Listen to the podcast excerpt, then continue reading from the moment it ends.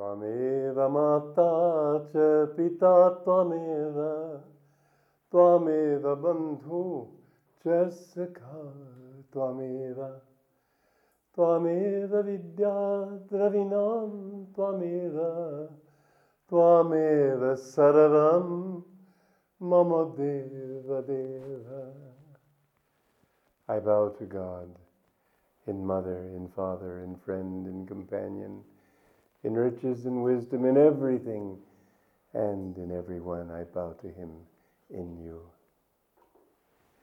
Today I would like to read a very short passage from Conversations with Yogananda. It's number 35 from this book. A visitor to Mount Washington Estates, this is the ashram that my Guruji founded, the Master told us, once inquired of me superciliously, What are the assets of this organization? None, I replied, only God. Divine Mother once told me, Those to whom I give too much, I do not give myself.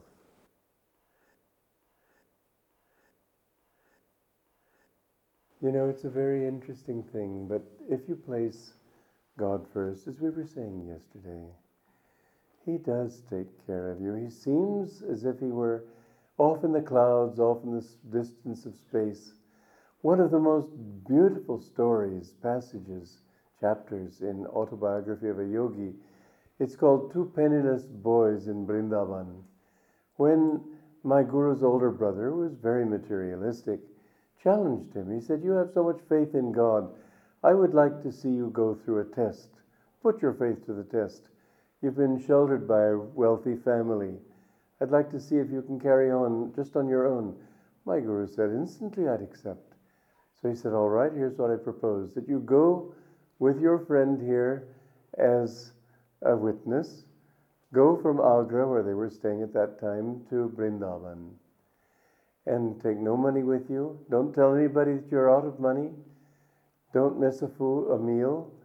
And if you can come back here without having told people of your need, then I will certainly be the most astonished person in Agra. Well, my Guruji took that challenge. It's one of the most beautiful passages in that book. If you haven't read that book, please read it. It's so thrilling but this book, this story is also just beautiful. They took the train, and my guru's friend was sort of a skeptic and didn't quite believe. So he was already beginning to say, What kind of a fool's errand have you got us onto? When all of a sudden these two men came in and um, they asked him, Would you come to lunch with us? And my guru was, well, he first of all pretended not to be interested. They said, well, but we, we've been, we were supposed to bring some princes to a luncheon and they weren't able to come. And so would you please come in their stead? Well, by this time, my guru's friend was blubbering. It was such an unexpected kind of thing. But they had a gorgeous banquet, not just a lunch a, a repast for princes. Then, afterwards, out in the hot sun of Vrindavan, the friend said, Oh, that was just an extraordinary coincidence. That couldn't be anything uh, real. And my Guru he said, How often, once man's stomach is filled, his faith is put to rest. He said, God will take care of us, don't worry. And they were standing there in the shade when all of a sudden a young man came by and introduced himself. And my Guruji pretended not to be interested. Of course, he knew. But the young man said, Surely you're not banishing me. He said, You're my Guru. I had a vision of Krishna this morning in meditation, and he showed me you and your companion standing here. You're the one I've been seeking all this time. Even as a child, my Guruji was a guru. And so he, the man said, I'm so grateful to have found you. And my Guru said, I also am grateful that we have come together. And he allowed the man to take him through all the sites, the main sites of Vrindavan. And then, in the evening, he never told him his problem, but he said that uh, the, the young man gave him many rupees, enough to bring him home and have him have more. And my Guruji tried not to accept it. He said, Please allow me to accrue this good karma. And then in the shadow of the platform there, my Guruji gave him Diksha into Kriya Yoga. When he came back to Agra, his brother could hardly believe it. But God does take care of us. That one of the wonderful things about that book was that it showed again and again how God takes care of his devotees. And that devotee, yes, of course, he the clearer your mind, the clearer your devotion, the more he will take care of you. But honestly, if you just seriously, sincerely love God and put your hand in his hand, you will see that he does take care of you. It isn't uh, extraordinary people who, who achieve this. It's extraordinary devotion that achieves it. You remember the second saying that we had in this series, where a Columbia professor asked my Guruji, What is the difference? How do you distinguish between yourself and your disciples? And my Guru didn't say, Well, he spoke of all of us as being waves on the same one ocean, but he didn't say that a great Guru is a great Mahatma bigger than all other waves. He said that the closer you are to the bosom, the smaller the wave, the closer you are to God. The difference between a true enlightened soul and other people is not that their waves are higher, but that they don't have a wave. That there's just that little bulge. I remember sitting in front of him one time. He was editing his uh, manuscript on the Bhagavad Gita. And I had nothing to do, so I was just looking and thinking how grateful I was to be his disciple. And when he'd finished his work, which was a few minutes later, he asked me to help him stand up, and he held my hands and he looked at me joyfully in the eyes and he said, Just a bulge of the ocean. He didn't want me to look at him, he wanted me to look at God. He wanted me to understand that whatever I saw that was beautiful in him it was because God was shining through him. That God, whom he came to remind us of, that's who he was.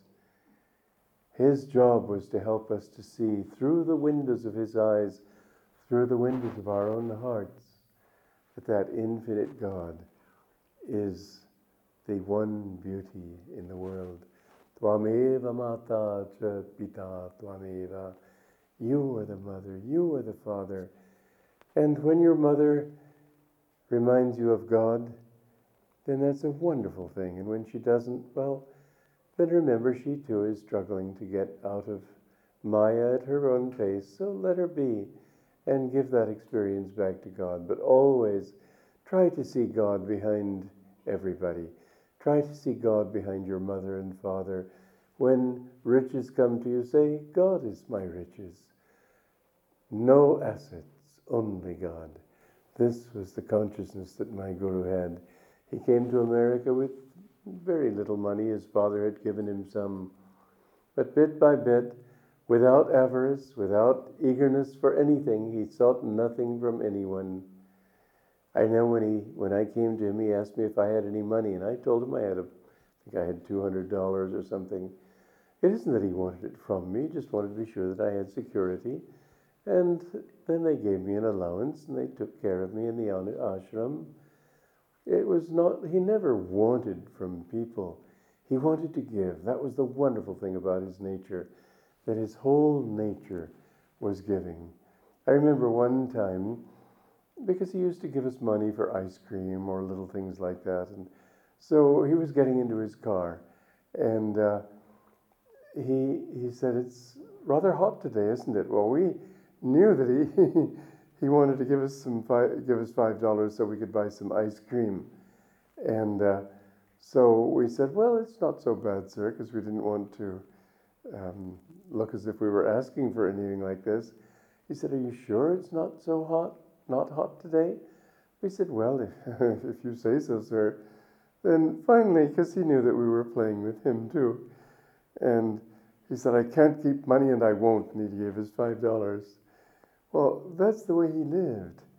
And the thing is, and it's astonishing, but the more you give, the more you have.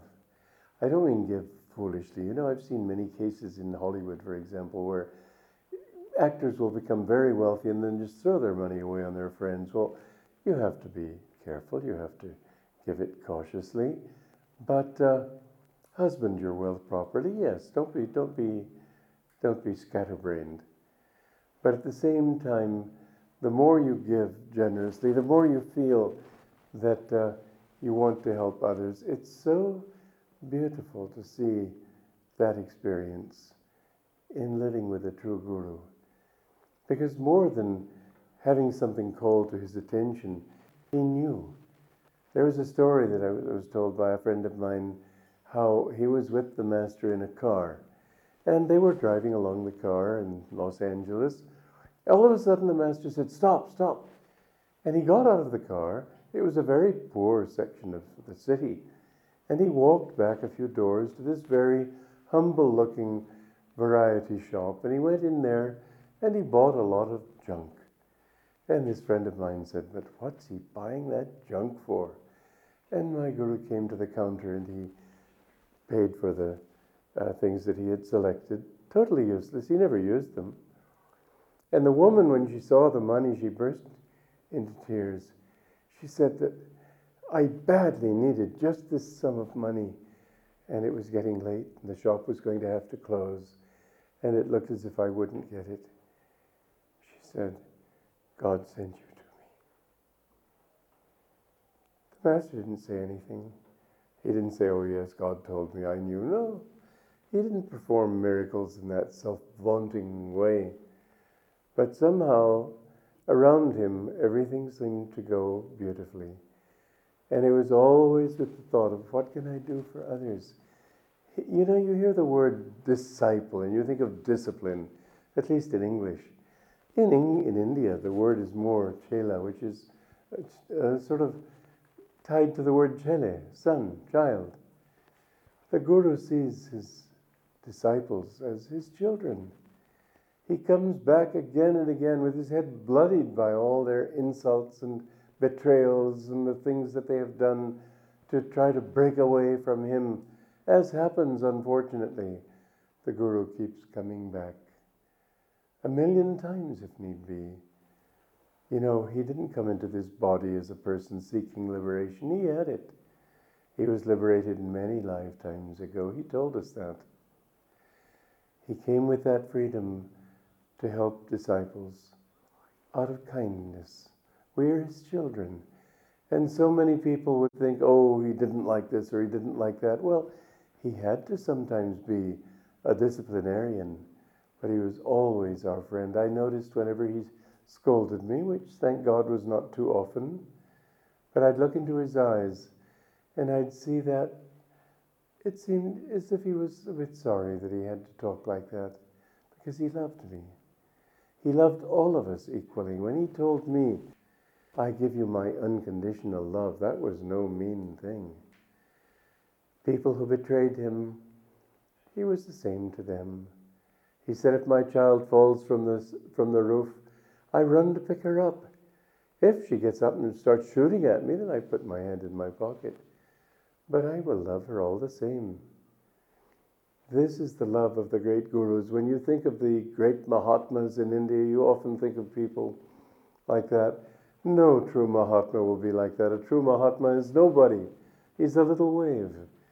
He sees God, and he sees that God is just talking through him, blessing people through him. The true Mahatmas that I have met in this country are not big people, they're non people. They're only wearing the mask of humanity in order to express that infinite which is in you and me. As I used to say to Ananda Ma when I uh, visited her, which was often, thank God, but I would say that I see you as Kali. That's how she is. One time, one of the disciples wrote to my guru, he said, Every time I see you, I see Divine Mother, I don't see you. And you know, the master didn't, in all humility, oh no, no, you don't.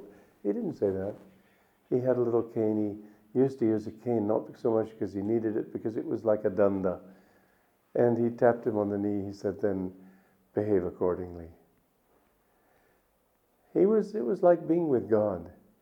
But God, not in the sense of overawing. God is your nearest. God is your dearest. Your father, your mother, your friend, your companion. So that every desire that you have, don't think that you'll find that desire fulfilled in anything that you imagine, but it will be fulfilled in God.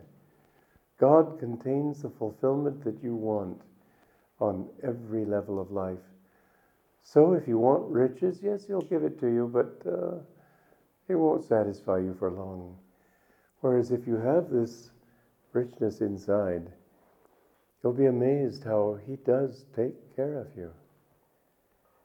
I had this experience so many times in my life that when it looked as if I didn't have what I needed to be able to survive, even, and yet somehow there it was. Once I felt inspired by Divine Mother to return to India. And I had managed with donations and so on to have enough money to come here and come back. And just then, my car, which I needed up there in the mountains where I live, threw a rod and I realized I had to get a new car. Well, I thought if I get a new car, I won't be able to go to India. And if I don't, if I go to India, when I come back, which I have to do, then I'll need a car up there in the mountains. So I said, Well, Divine Mother, what shall I do? And I didn't get an answer. So I finally said, Well, Divine Mother, you have to give, if I, common sense tells me I have to get a car. If you still want me to go to India, you're going to have to reimburse me. And so I put down a $1,000 on a new car. Well, new used car, let's put it that way. The next the end of that weekend, this was Friday, the next Monday morning, I got a letter from somebody who, my, how many people in America think of God as the Divine Mother? He wrote in this letter, use this check as Divine Mother wants you to. Here's a check for a thousand dollars.